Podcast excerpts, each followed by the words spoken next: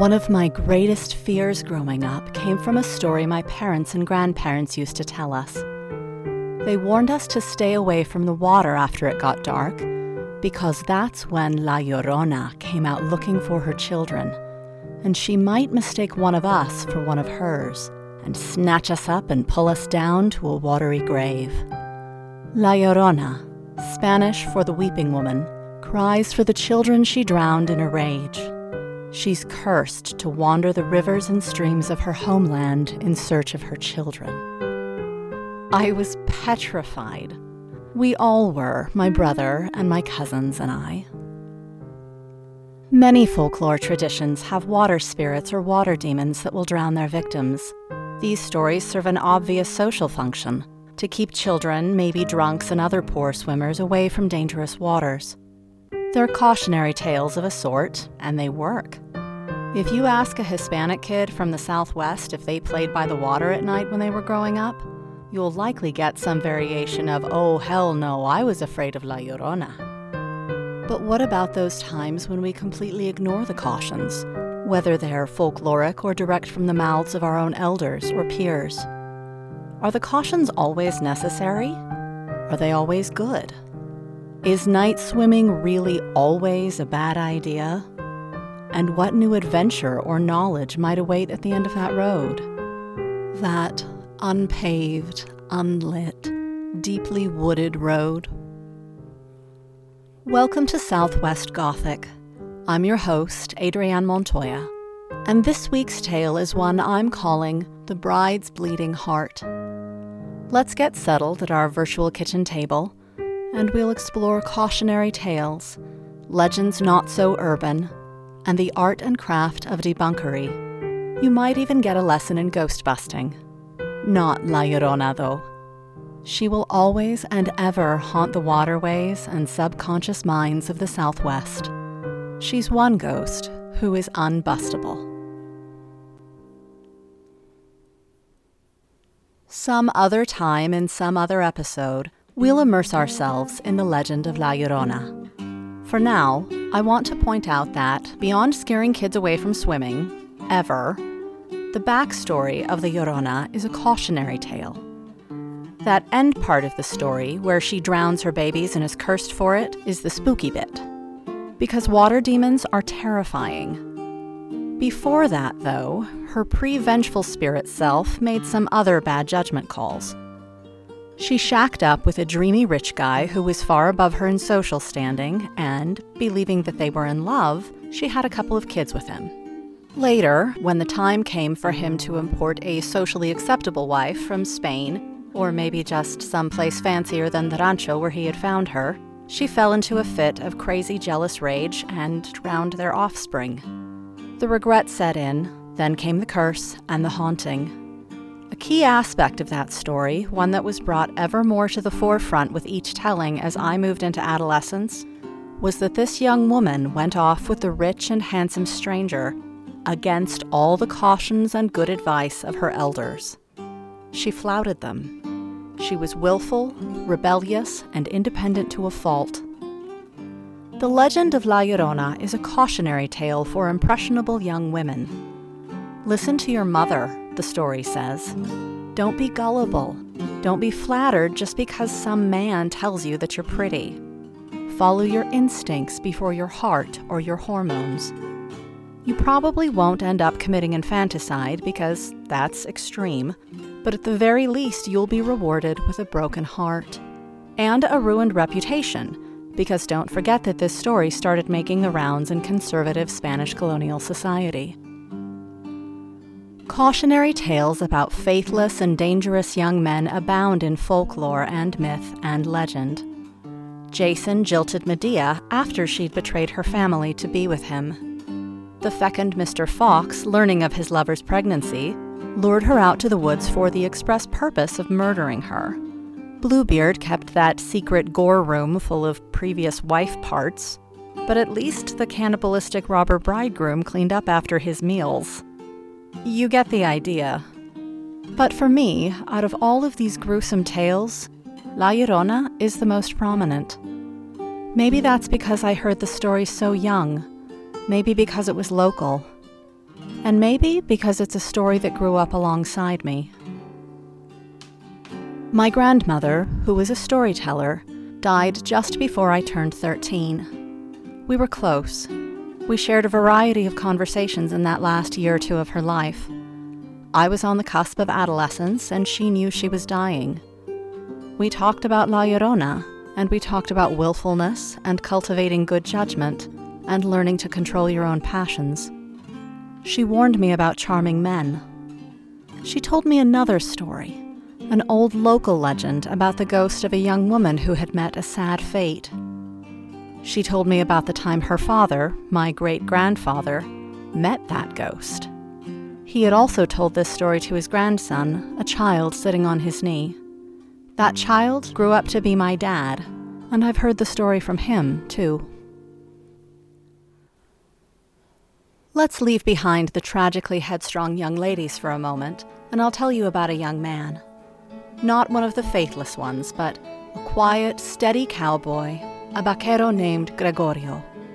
In the early 20th century, Gregorio was making his living around Trinidad, Colorado. A century ago, the city of Trinidad still straddled the gap between modernity and the frontier. It originally grew out of a camp on the Santa Fe Trail, but by the turn of the century, it boasted stone and brick buildings, including an opera house, and brick paved streets. A Carnegie Library had been opened there in 1904, but it was still the rural West, only a few decades past the Wild West days when Bat Masterson did a stint as the sheriff. The city is built against the Sangre de Cristo Mountains on the Purgatoire River. Yes, you heard that correctly. The Blood of Christ Mountains and the Purgatory River. The Purgatory and a dozen or so tributary streams flow out of the foothills to the west, and dry plains stretch out to the east. Travelers going north to Denver or to Cheyenne or south to Santa Fe or El Paso stopped and stayed in Trinidad. The local economy ran largely on the surrounding ranches and mines, and cattle and coal came into Trinidad to be shipped to points north and east, sometimes on the rails and sometimes over rough roads. That's what Gregorio was up to, driving cattle into Trinidad. Gregorio was from New Mexico, which was U.S. territory when he was born in 1888. As a young single man, he wandered and worked throughout the southwest and northern Mexico. Borders were more fluid then. Gregorio was a small man, only around five feet tall, but everyone looks bigger on horseback. He was young, but already had a reputation as cool headed and fearless, a skilled rider, and a crack shot. He drank occasionally, but never to drunkenness, and enjoyed playing cards. He carried an 1873 45 Colt on his hip and rode around on a massive horse I'm told might have been called Grandote, which means something like big boy, so I'm going to run with that name. Gregorio was bilingual and biliterate in his native Spanish and in English. Depending on who's telling the story, Gregorio might have gone south to join Pancho Villa and his band of fighters during the Mexican Revolution, but made it back to the U.S. before General Pershing crossed the border. Either way, he was the sort of steady hand you'd want on your crew. In the second decade of the 20th century, Gregorio was flying under the radar, driving cattle from New Mexico over Raton Pass and into Trinidad. One late spring evening, he was part of a crew bringing a herd into town. More accurately, they drove the cattle north and west slightly out of town to water them upstream at the Purgatory River. A rainstorm had been threatening since midday but hadn't broken, and the animals and the men were dry, dusty, and dirty with a week's worth of trail grime. Being several miles from town, there were some services set up at the trail's end, like the paymaster's cabin and a makeshift cantina in a tent. Gregorio planned to ride down into Trinidad to treat himself to a room and a hot bath, but first he wanted to rest a little.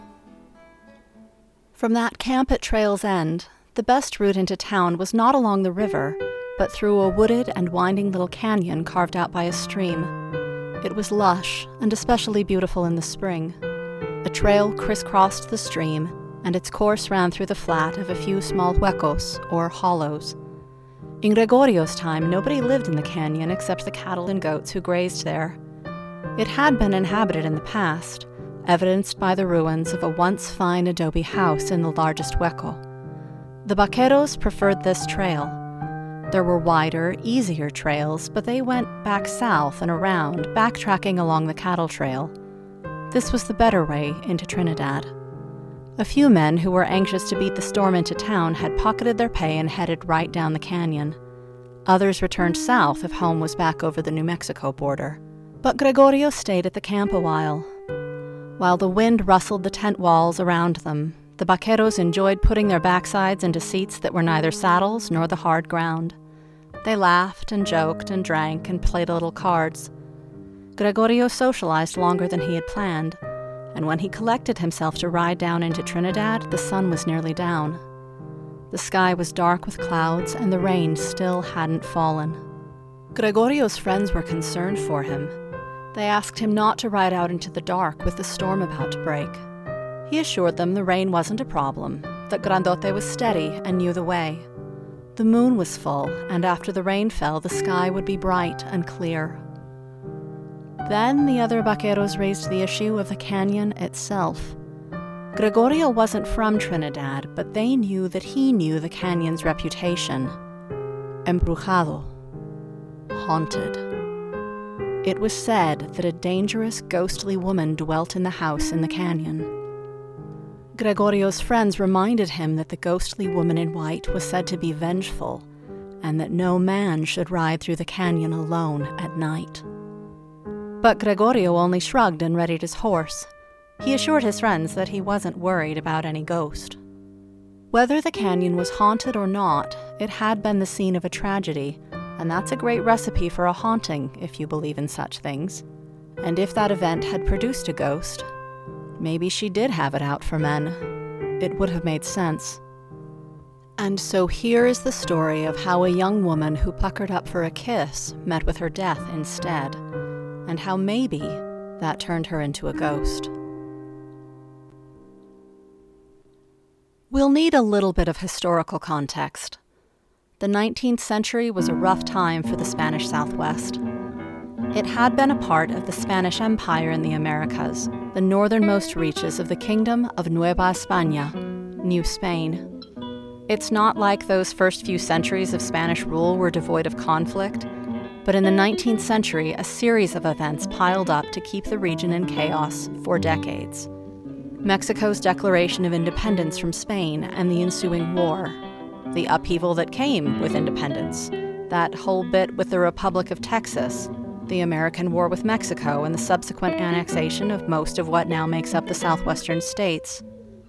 Besides the usual suspects of bloodshed and war crimes, all this meant that land grants and other property rights were rescinded and redistributed, fortunes lost and gained, and borders ignored, reestablished, redrawn, and then promptly ignored some more. Westward expansion from the United States further muddied the waters. That's a gross simplification, but just know that the formerly Spanish Southwest experienced an influx of American opportunists from the east and from the Mexican interior to the south.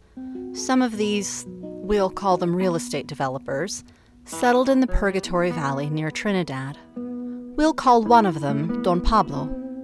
His family came with him, and that's how our tragically headstrong heroine arrives on the scene. All those historical bits are fact, but they frame a story that's more like an urban legend. Something like, my cousin's roommate's ex girlfriend fell for the wrong guy, only it was 150 years ago instead of last year. So there's a lot we don't really know about Don Pablo or his family. For example, we don't know their names. I chose Don Pablo because it sounds good.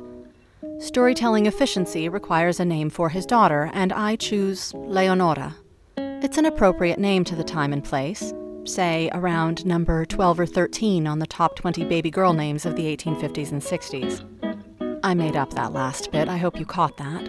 But Leonora is a common enough name if you go digging through contemporary records. It's also my little shout out to Poe's lost love Lenore, but so far I haven't added any ravens to this story. Back to things we don't know. We don't know exactly where Don Pablo was from, He could have been from as close as Santa Fe, which is still nearly 200 miles away from Trinidad, or he may have been from some city in the Mexican interior Mexico City, Guadalajara, Guanajuato. The timing's wrong for him to have been a rich Spaniard, so we can cross out that possibility. He might have been a rich Tejano. We don't know the circumstances of why he left his previous home. There were opportunities up north, but something had to make it worth the risks. We can assume that Don Pablo was among the wealthiest of his neighbors, blessed in both material and social capital. He probably also made sure his wealth and status were conspicuous. The new money he was making was probably in cattle, maybe coal, maybe land speculation. Anyhow, there they were, Don Pablo and Leonora and whoever else made up their household, near the newish town of Trinidad. Don Pablo had land, herds, and was pleased that this move had been such a wise investment. He had built his family a lovely home close to town or maybe right in town. But Don Pablo had another favorite spot among his land holdings. Most of the runoff streams to the west, the ones that carved out little canyons through the Sangre de Cristos, were seasonal. Up off the river bottoms, it was an arid place. Some streams, though, were permanent, and there was an idyllic one that spread itself into a handful of little grassy huecos as it made its way toward the Purgatory Valley. One of these huecos, or hollows, was especially green and flat, dense with cottonwoods and willows. There was a wide, flat patch of higher ground against one canyon wall edged in with trees, a perfect spot to build a house. A game trail ran along the creek. It was a peaceful place, and Leonora loved it even more than her father did.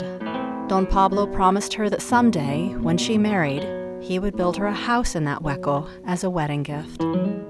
But when would poor Leonora get to cash in on that promised wedding gift? Don Pablo's family socialized with other landed families. This was the frontier, after all, and decent people had to stick together to ensure that the social order held. There were so few of them. Being an adolescent, Leonora might have taken the social order for granted, or she may have resented it. There she was, at the edge of the civilized world, which was exciting, but the place was sparsely populated. In addition to the relative lack of amenities, this meant that Leonora encountered far fewer eligible bachelors than her older sisters had had to choose from in the family's previous, more urban life. Then there was the question of legitimacy. I don't mean legitimate birth, not necessarily, though that was part of it. Remember how Trinidad got its start? It was a hub on the mountain spur of the Santa Fe Trail. The men who passed along the trail were often doing quite well for themselves as trappers, traders, couriers, guides, interpreters, and later gold prospectors. As potential suitors for a young lady, financial stability wasn't near as much of an issue as identity, legitimacy. Who were these men? Who were their families? More precisely, how could you be sure that a man was who he said he was? If a trader told you he was from St. Louis, or New Orleans, or Santa Fe, maybe he was. And maybe he wasn't. Sometimes a trapper's scruffiness belied his net worth, and sometimes a well dressed, well spoken young man was penniless, or worse, fleeing a burden of crushing debt, possibly under an assumed name. It was also easy back then to hide a criminal past or to leave behind a family by moving up the road a hundred miles. Without knowing a man's family, or the priest in the parish where he was raised, or any number of other things about his background, and lacking even the ability to verify his real name, frontier communities were often hesitant to allow their dealings with strangers and travelers to go beyond business. A good family would have been hesitant to allow a stranger to court one of their daughters. All those ancient folkloric cautions against the charming stranger may feel unnecessary and even xenophobic to our modern sensibilities. But in a world that predated the easy internet background search by at least a century and a half, a world where newspapers and mail were scanty and unreliable, taking an outsider at their word was a risky proposition. Enough prologue. You've already figured out the next thing I'm going to tell you and that's one day a handsome, charming stranger rode into town. He was there as a businessman, and he got involved with Don Pablo. We'll call this suavecito Antonio. Because hey, don't we all know a charming guy named Antonio? But I hope your buddy Antonio isn't a skeezy con man. Anyway, the Antonio of this story did some business with Don Pablo and things went well, and in the course of all this, he crossed paths with Leonora. Antonio was a charmer, and soon lonely, bored Leonora was head over heels in love with him. For his part, she was pretty enough, or interesting enough, or her family just plain rich enough that he politely reciprocated. His interest appeared genuine, if suitably guarded and proper at first, but Leonora fell hard and fast. She was heartsick when her father responded with all the caution that she had scorned. Don Pablo may have trusted Antonio enough as a new business associate, but considering him as a match for his daughter was another matter. Leonora resented the unfairness of it all. While most versions of the story agree that she was headstrong, maybe even spoiled, some also portray her disappointment at being dragged to live at the fringes of the civilized world. Imagine her as the youngest daughter, the apple of her father's eye, sure, but also jealous of older sisters who had already made good marriages and were perhaps enjoying high society life in Mexico City while she languished on the frontier. Now she had fallen in love and thought that if her father trusted Antonio enough to do business with him, wasn't that enough confidence to allow the man to court his daughter?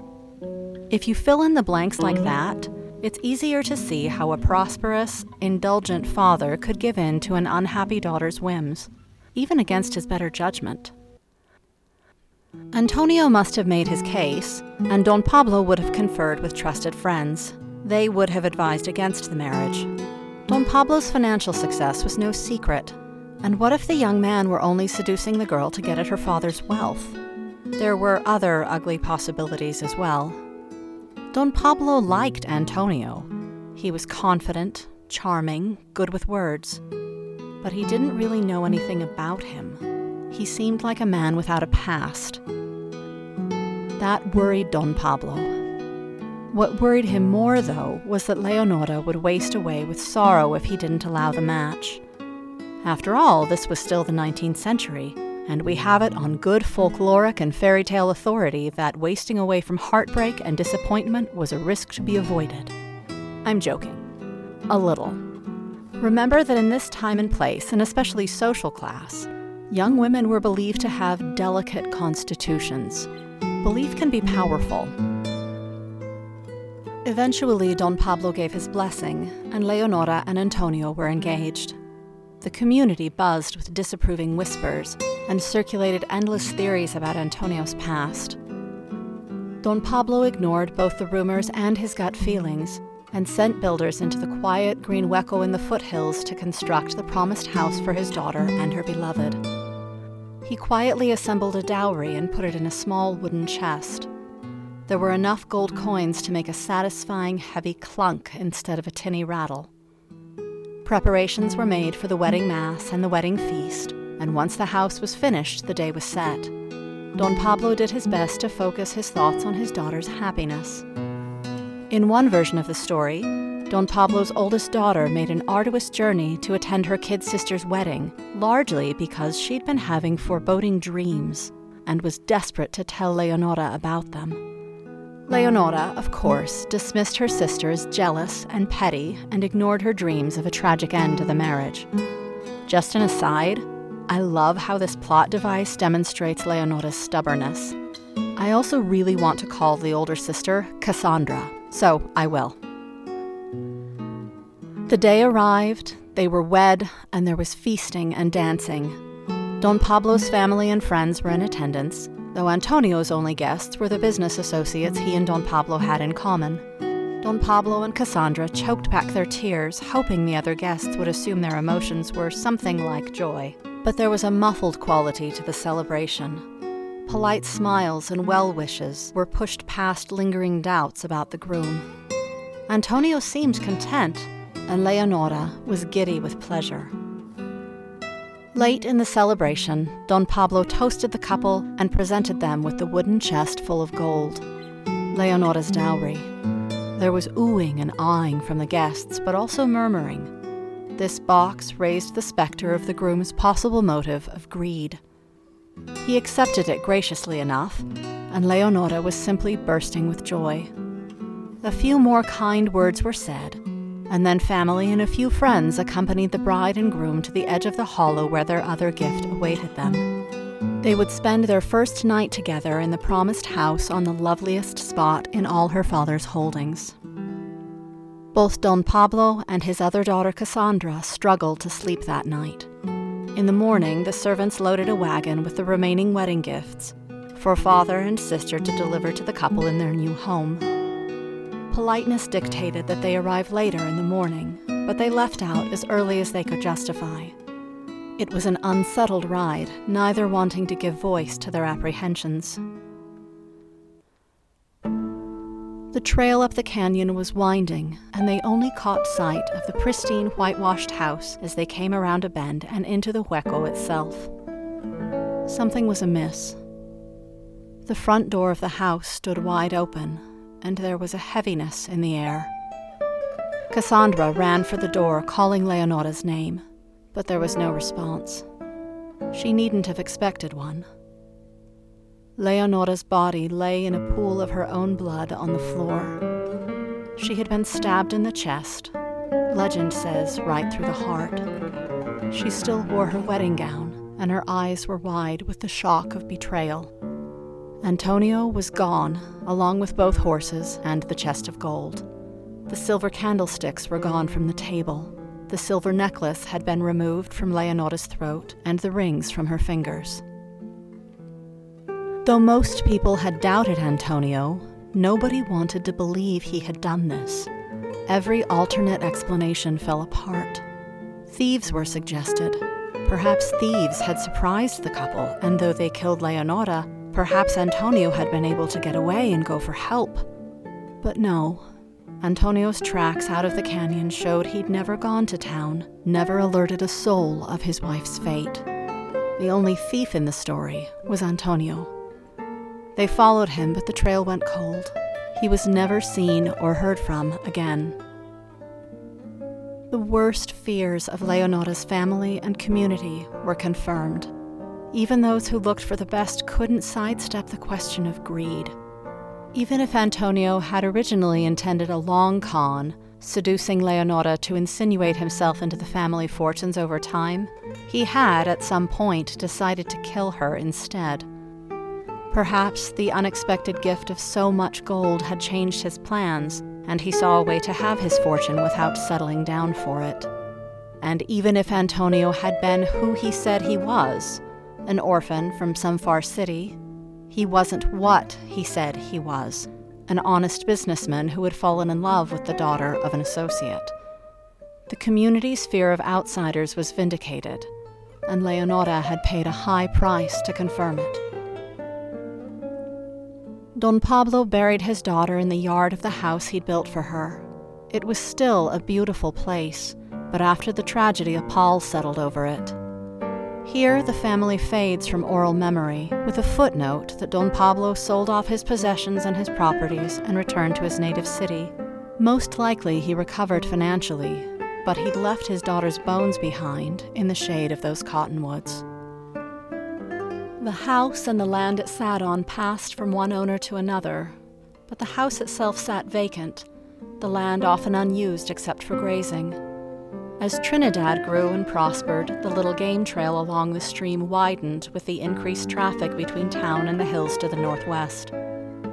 Occasionally, a shepherd or vaquero would take shelter in the house, but many reported afterward that the place was haunted by the unhappy spirit of the murdered bride. Some people knew Leonora's story well, others only knew a few stray details, and in time, the story of her ghost took on that special patina of half truth typical of folklore. Some said the groom had been untrue and that they'd fought about it on their wedding night. Others said she'd despaired when he revealed he'd married her not for love but for money. They said her death was a suicide. Some said she'd been shot not stabbed. Others said she had drowned herself in the stream and had become like La Llorona. At night, you could hear her crying under the sound of the wind in the trees. They said you could see her standing in the doorway of the house, waiting for her lost love to return to her.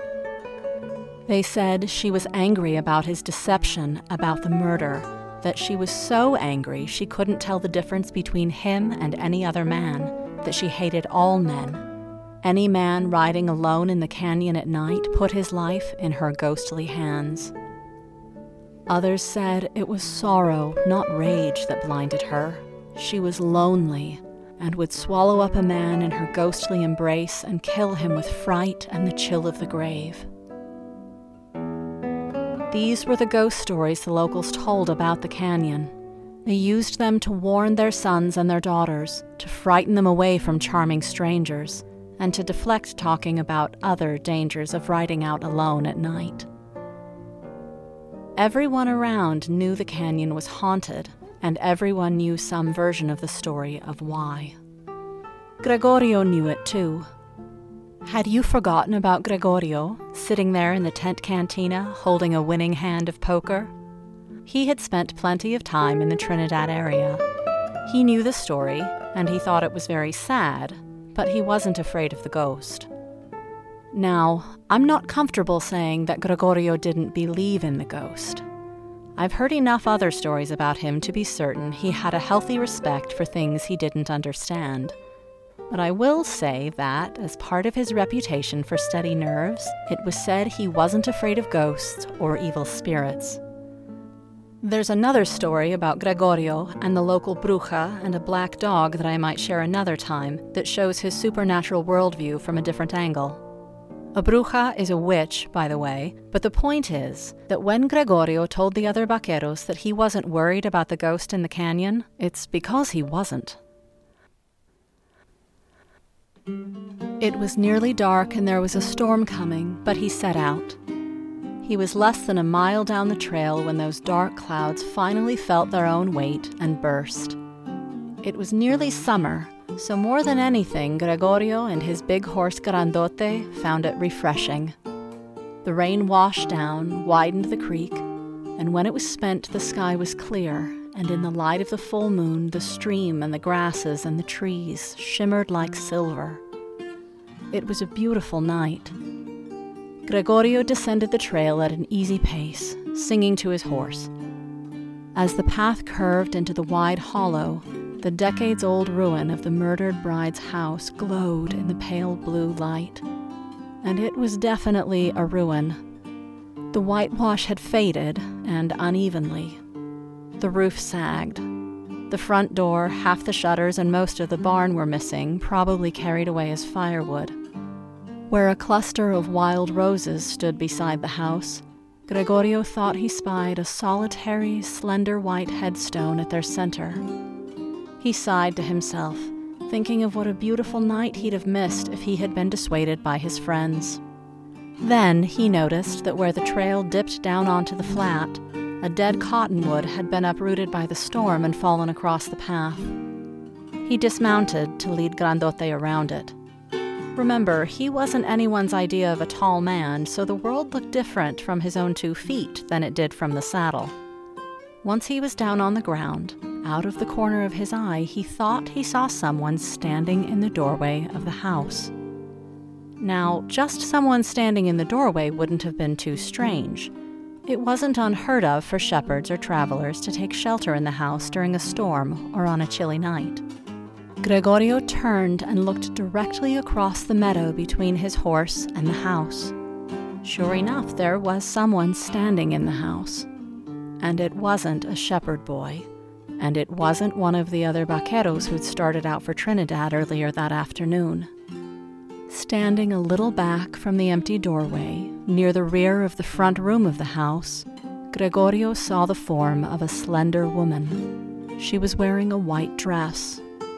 There was movement in the room, but it was subtle, and in the moonlight and shadows it was hard to see exactly what was going on. Gregorio wasn't afraid, but he was curious. There might be a real ghost only a few dozen yards away from him. Grandote wasn't spooked, so Gregorio left him to eat the sweet grass in the meadow. He walked quietly down toward the house, keeping his eye on that doorway. The hem of the woman's dress fluttered in the breeze.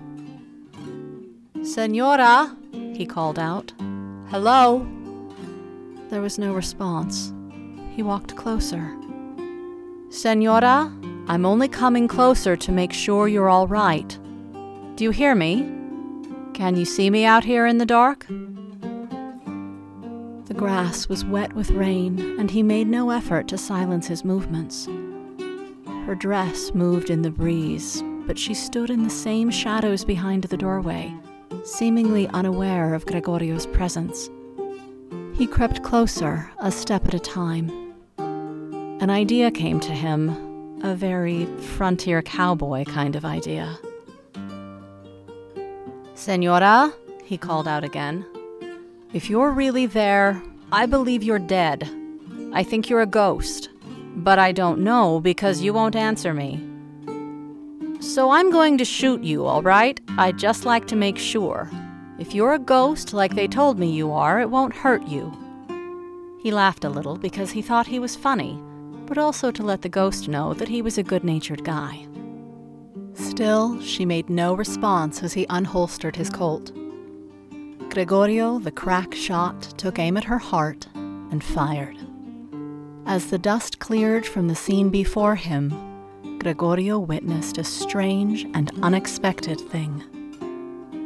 Where his bullet had entered the woman's breast, a dark spot appeared, a stain on the white of her dress.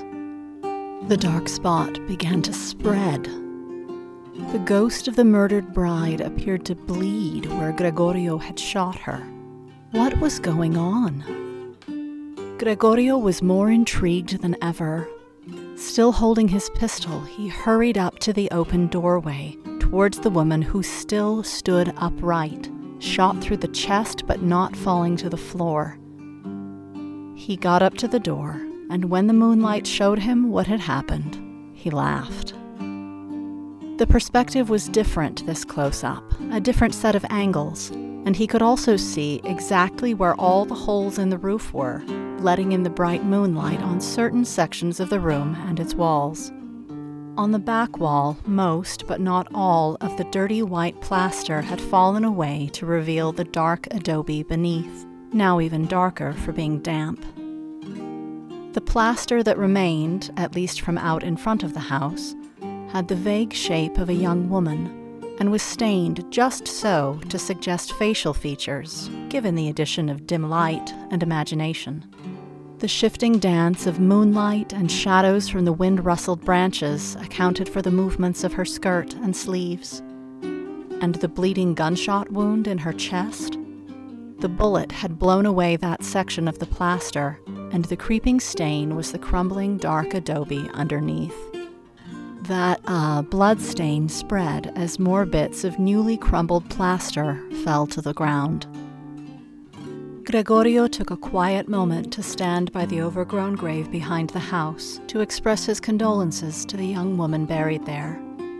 Then, both relieved and amused, he got back into the saddle, sang boleros to Grandote the rest of the way into town, and he took a room in a downtown hotel where he enjoyed a hot, soapy bath and a solid night's sleep in a real bed. That's what he'd been daydreaming of since at least the day before. For several years, Gregorio said very little to very few people about that night in the canyon when he shot the imagined ghost of poor dead Leonora. In that time, the story of the haunted canyon changed slightly, with rattled passers now reporting that the ghost sported bloodstains on her chest where her perfidious husband had delivered the fatal blows. Gregorio felt a little bit smug about his part in the change to the story and after a few years he broke down and shared it. Some people believed him, while others insisted the ghost was real, and they had stories of their own to prove it. None of that changed what had happened to the woman. Her tragedy was real, and the dangers her story illustrated were real. But the vision of her ghostly apparition was nothing more than her abandoned home plus the power of suggestion. Time passed, and the house crumbled to the ground, and both the story and the haunting attached to it faded from memory. Maybe that adds to the sadness of it all. Some of the stories I'll be telling on this podcast are well rooted in the historical record. with dates, documents, even photographs.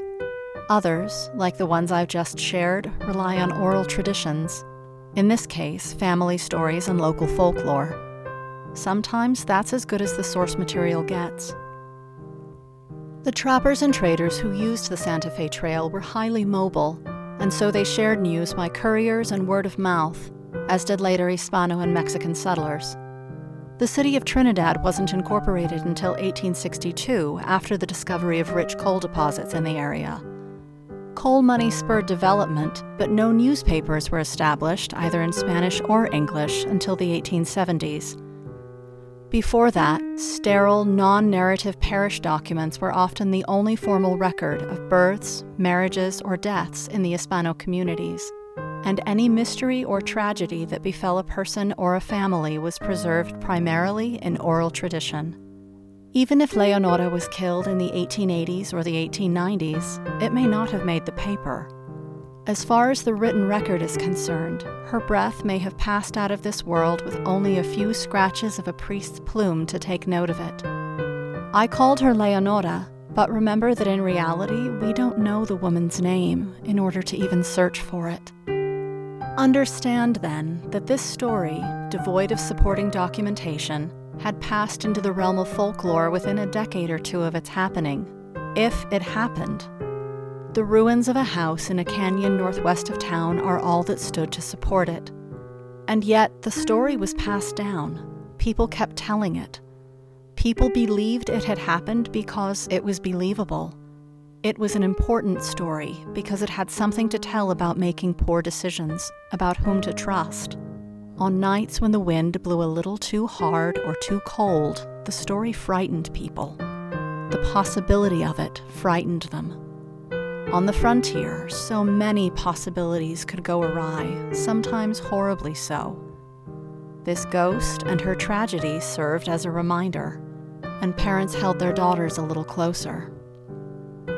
Blessedly, 21st century gender roles are less strict, and young women have a greater say in their own futures. The downside is that stranger danger is a dating pitfall all around for men and women. We all know someone who's been catfished, and we've all heard dating app horror stories. You may have a few of your own. Only a few, I hope. We share these stories too. They're good for a laugh, yes, but they are, at their core, cautionary tales. We still tell our daughters and our sons, our friends, our siblings, to beware the stranger who seems too good to be true, and we often tell it with the voice of our own experience. Today's two stories, the tale of murdered Leonora and the story of Gregorio the Ghostbuster, might seem at odds. Leonora and her father flouted good counsel, and it ended for them in the worst possible way. Gregorio, on the other hand, bypassed the advice of his friends and came out of it with an even bigger reputation for his nerves of steel and with a good story to tell. It doesn't make sense to ask for consistency from folklore, but in this case, I think it's there, and it's why I've chosen to keep these two stories together. Both stories are about trusting your gut. I think that's why my grandmother and my father always shared them as a pair. Leonora and her family didn't trust their intuition, and you see how that went. Gregorio, on the other hand, calmly and confidently went with what his gut told him was the reasonable option, and he was fine. Better than fine.